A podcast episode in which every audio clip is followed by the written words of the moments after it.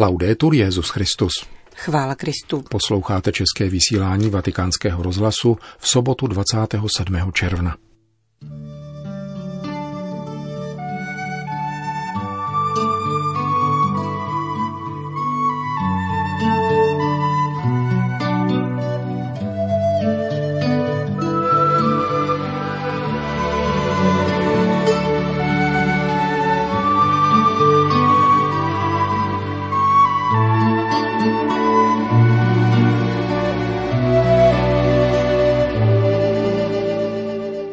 V Jemenu probíhá nejtěžší humanitární krize na světě, avšak není jak doručit pomoc, říká biskup Paul Hinder, apoštolský vikář pro Jižní Arábii. Německá církev zaznamenala historicky nejvyšší odliv členů. Pandemie přinesla nový rozvoj obchodu s drogami, potvrzuje zpráva Úřadu OSN pro boj proti drogám a zločinu. Dnešním pořadem provázejí Johana Bronková a Milan Glázer.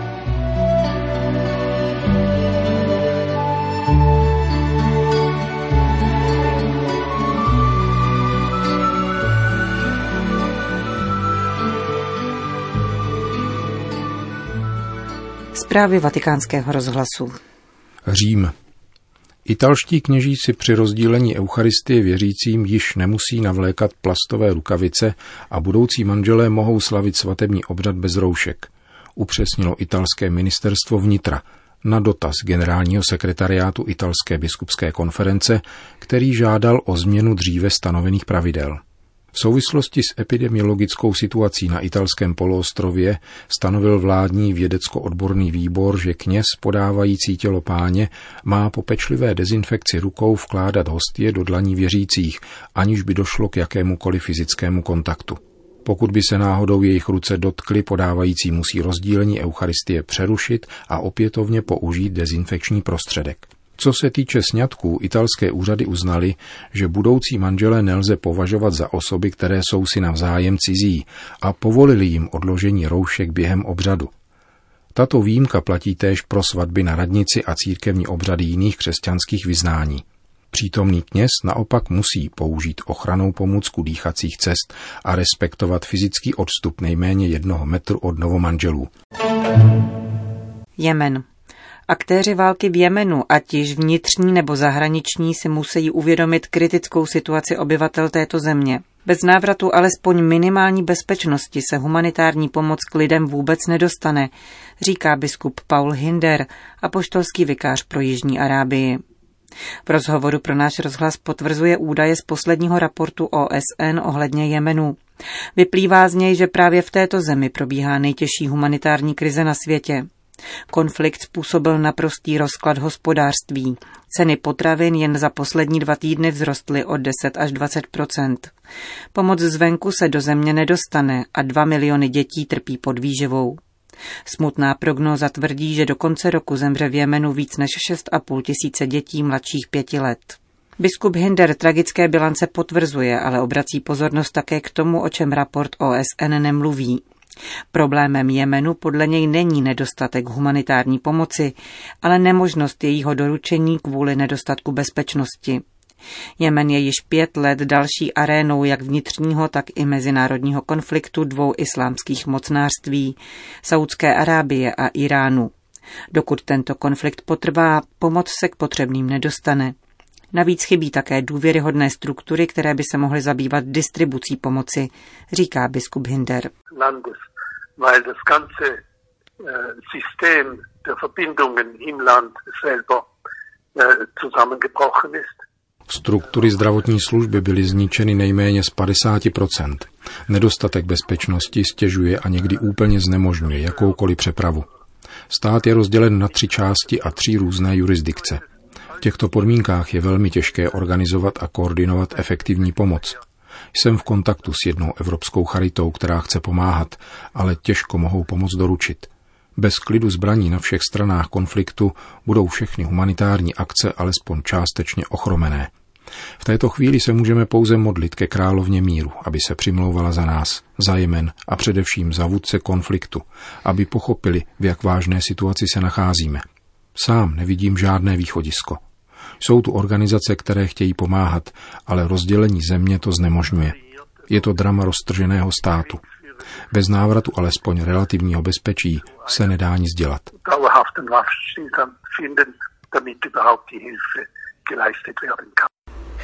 Říká biskup Paul Hinder, apoštolský vikář pro Jižní Arábii. Německo. Obě největší německé církve, katolická a evangelická, ztratili v loňském roce dohromady více než 500 tisíc členů, kteří vystoupili z jejich společenství. Jedná se o historický rekord. V 27 katolických diecézích opustilo církev 272 tisíc osob, což je o 26 více než v předchozím roce. Celkově dosud do katolické církve v Německu náleží 22,5 milionů lidí, přičemž katolíci tvoří přibližně 27% z celkového počtu obyvatel. K evangelickým církvím se obrátilo zády zhruba 270 tisíc lidí, tedy o 22% více než v předloňském roce přičemž k 20 členským církvím zastřešující německé evangelické církve se nadále hlásí více než 20 milionů lidí, tedy necelých 25% obyvatel. Pro řídnutí řad německé církve kromě cílených výstupů způsobily rovněž demografické důvody. Počet církevních pohřbů citelně převyšuje počet křtů, vstupů a opětovných přijetí do církve – je pravděpodobné, že svou roli se hrálo též pohoršení spojené se sexuálním zneužíváním, avšak evangelická církev, již si veřejnost s těmito skandály nespojuje, zaznamenala obdobný odliv členů jako katolická. Předseda Německé biskupské konference Georg Betzing vyjádřil znepokojení nad tímto vývojem. Statistické údaje za rok 2019 nelze popisovat v růžových barvách uvedl a poukázal zejména na bolestný počet výstupů z církve, který dokládá stále silnější odcizení mezi členstvím v církvi a životem z víry v církevním společenství věřících. Rovněž ustupující tendence při přijímání svátostí dokazuje erozi osobního pouta k církvi. Je zjevné, že pro mnoho lidí není život v církvi motivující a proto se církev musí ptát, zda hovoří správným jazykem, aby oslovila dnešního člověka. To však neznamená přizpůsobení dobovému duchu, nýbrž poctivou otázku, zda je skutečně znamením času.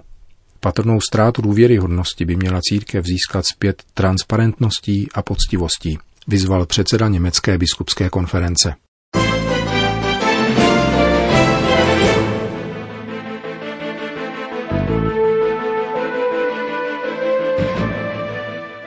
Vídeň. Od roku 1986 připomíná OSN každoročně Den boje proti drogové závislosti a obchodu s drogami. Bilance po více než 30 letech však není vůbec povzbudivá. Drogy mají na svědomí 600 tisíc životů ročně a podle posledních odhadů Úřadu OSN pro boj proti drogám a zločinu se sídlem ve Vídni pravidelně užívá narkotika 270 milionů lidí. Statistiky mluví také o stále širší konzumaci drog. Za posledních deset let vzrostla o 30% Světová zpráva o rozšíření drog, představená ve čtvrtek 25. června ve Vídni, upozorňuje, že v roce 2018 trpělo 35 milionů lidí poruchami spojenými s užíváním drog. Absolutně nejrozšířenější drogou je marihuana, kterou konzumuje 192 milionů lidí. Zároveň je na pozadí více než poloviny trestných činů spojených s narkotiky, zaznamenaných v letech 2014 až 2018 v 69 monitorovaných zemích. Legalizace marihuany žádné zlepšení nepřinesla. Ačkoliv důsledky zákonů, které v některých zemích marihuanu legalizovali, je prozatím obtížné posoudit, uvádí raport. Za zmínku stojí skutečnost, že časté užívání marihuany narostlo ve všech zemích, kde k její legalizaci došlo. Mezi nejsmrtonosnějšími látkami nicméně zůstávají opiáty. Za poslední desetiletí se počet obětí těchto substancí zvýšil o 71%, mezi ženami dokonce o 92%. Obzvláště znepokojivý je nárůst užívání drog mezi dospívajícími a mladými lidmi, kteří jsou škodlivým účinkům omamných látek více vystaveni. Bez tak dramatický scénář v letošním roce ještě zhoršilo vyhlášení pandemie COVID-19. Uzavření hranic a další omezení pohybu vyvolalo nedostatek narkotik v oběhu, což vedlo k zvýšení cen a snížení čistoty drogy. Na druhé straně nezaměstnanost a sociální potíže vyvolané pandemií dopadly na nejchudší a nejslabší vrstvy obyvatel, které jsou více vystaveny jak konzumaci omamných látek, tak obchodu s drogami anebo pěstují plodiny potřebné k výrobě drogy, které se v těžké hospodářské krizi stávají často jedinou cestou k získání prostředků na obživu. OSN varuje také před vynalézavostí obchodníků s drogami, kteří v nezvyklé situaci vyvolané pandemí hledají nové cesty a metody prodeje, zejména prostřednictvím internetu a poštovních zásilek. Dalším rizikem je vyhledávání dostupných opiátů, jako jsou směsi syntetických drog. Agenda OSN pro boj proti drogám varuje vlády také před opakováním minulých chyb, jakými bylo snížení rozpočtů na boj proti obchodu s narkotiky a proti drogovou prevenci po světové hospodářské krizi v roce 2008.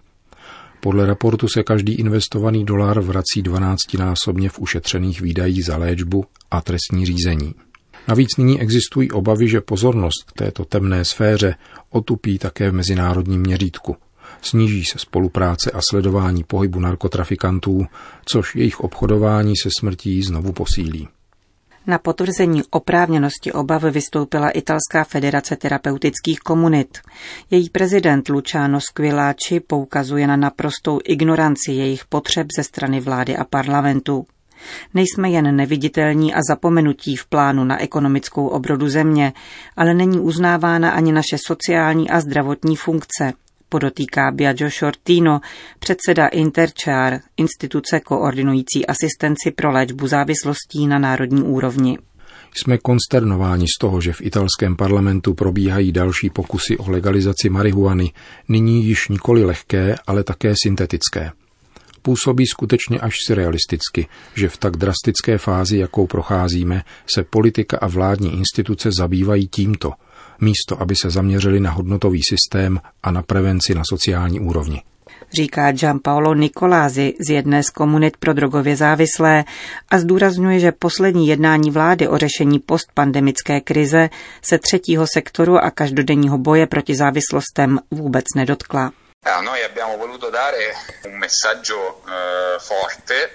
eh, Chceme vyslat důrazné poselství vládě a parlamentu.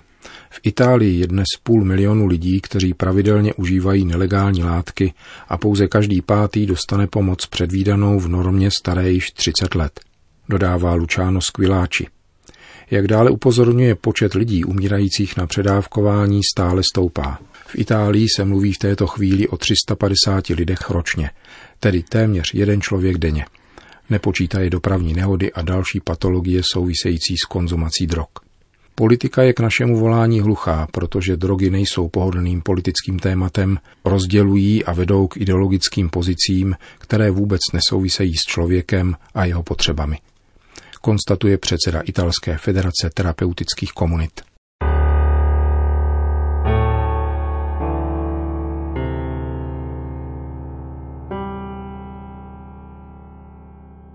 Itálie.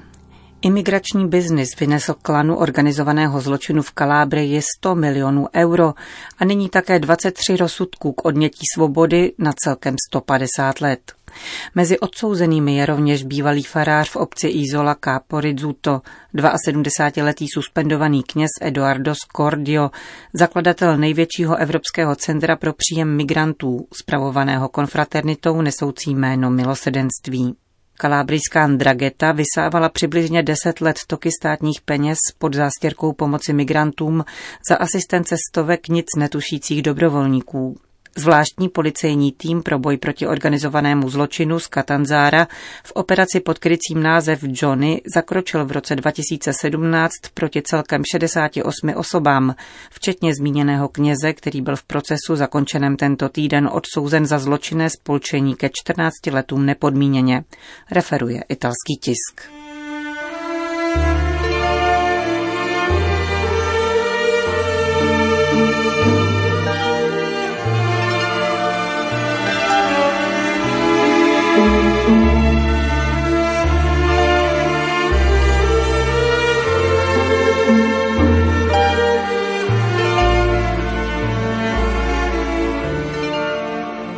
Končíme české vysílání vatikánského rozhlasu. Chvála Kristu. Laudetur Jezus Christus.